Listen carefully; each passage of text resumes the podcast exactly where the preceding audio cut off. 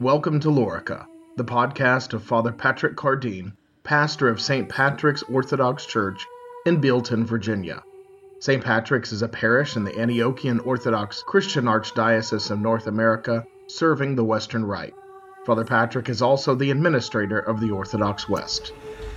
It may strike you as odd that the church has appointed for today a passage from Jesus' Sermon on the Mount where he warns us not to be like the hypocrites who, when they fast, adopt a sad countenance and disfigure their faces so they may appear to be fasting. It may strike you as odd because we've just smeared ashes on our heads, a practice, by the way, dating back to very ancient times, to mark the most holy season of Lent. But it would only strike you as odd if you thought our ceremony of the imposition of ashes, was at odds with Jesus' sermon, and doubly odd for these many years that the church just hasn't seemed to notice. This is quite impossible, of course, if we are good, humble Orthodox Christians, and it strikes us as odd the only reasonable conclusion that we can come to is either we do not understand Jesus' sermon or we do not understand the church's ceremony. There are numerous passages in the scriptures which, if read in an isolated and simplistic manner, would confuse us.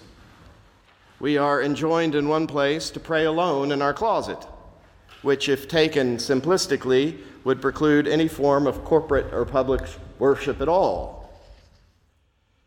We can take an example from the sermon that our lesson is from, his Sermon on the Mount in today's gospel.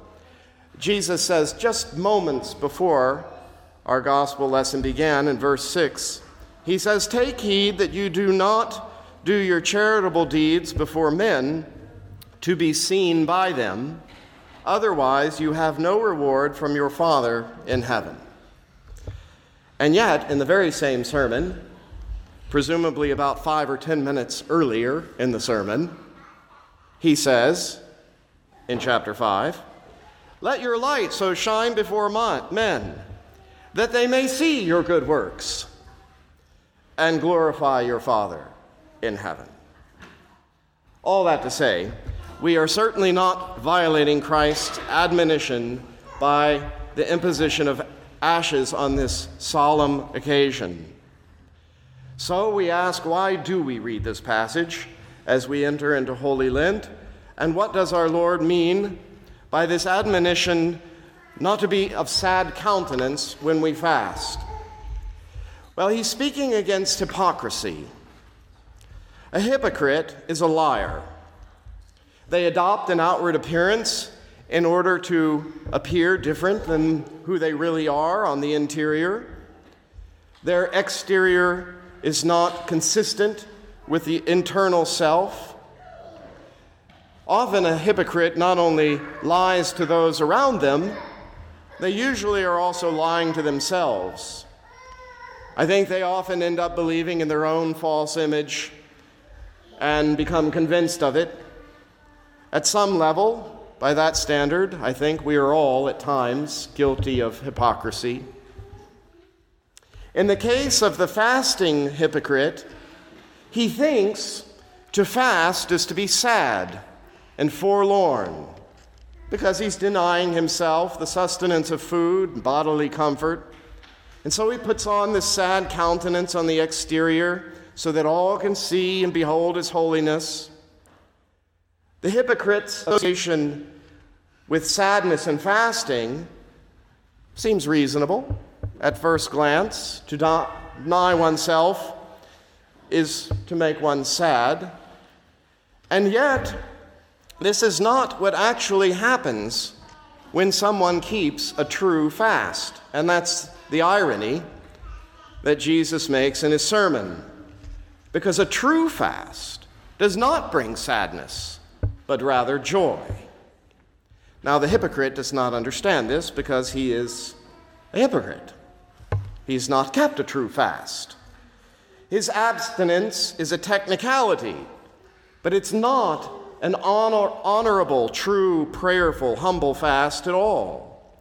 He is associating fastness with sadness, when in reality, a true fast brings one close to God, which is synonymous with light and joy. Now, you might say, well, isn't fasting associated with repentance for sin and awareness of our wretchedness? There must be some sadness in all of this. Yes, of course, there is. But this sadness is not like the sadness of the world. It is a godly sorrow, a joyful sadness, because we know God forgives and delivers us from our wretchedness. And so our sadness is not really sadness at all, it is only a journey to joy.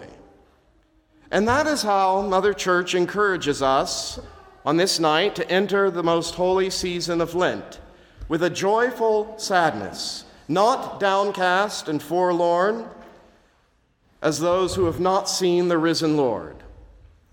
We pray tonight in our collect that we might observe the fast with reverence and godly fear, that we might in peace and quietness fulfill the same. We'll also pray in our post communion prayer that our fast be acceptable to God and profitable for the healing of our souls. Well, if you take that quite literally, we fast for profit. We do it to get something. Inasmuch as our fast is acceptable as a sacrificial offering to God, we expect to receive a reward for our spiritual efforts. Some like to say that we shouldn't obey God to get something in return, that we do not trade in spiritual benefits. But the compulsion to trade is driven in us by desire, a desire for something we do not have. And this desire is one of the most fundamental and holy attributes God has implanted in man.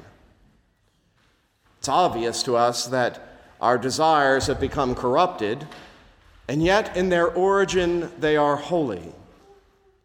And so, in this same gospel lesson tonight that we read, Jesus encourages us to be wise investors, to be people of commerce, doing good works, which will be accounted to us in heaven. And in this particular passage, it is the true and humble fast which will accrue a heavenly treasure that we shall enjoy for eternity. In Ezra, chapter 7, we read, For you have a treasure of works laid up with the Most High, but it will not be shown to you until the last times.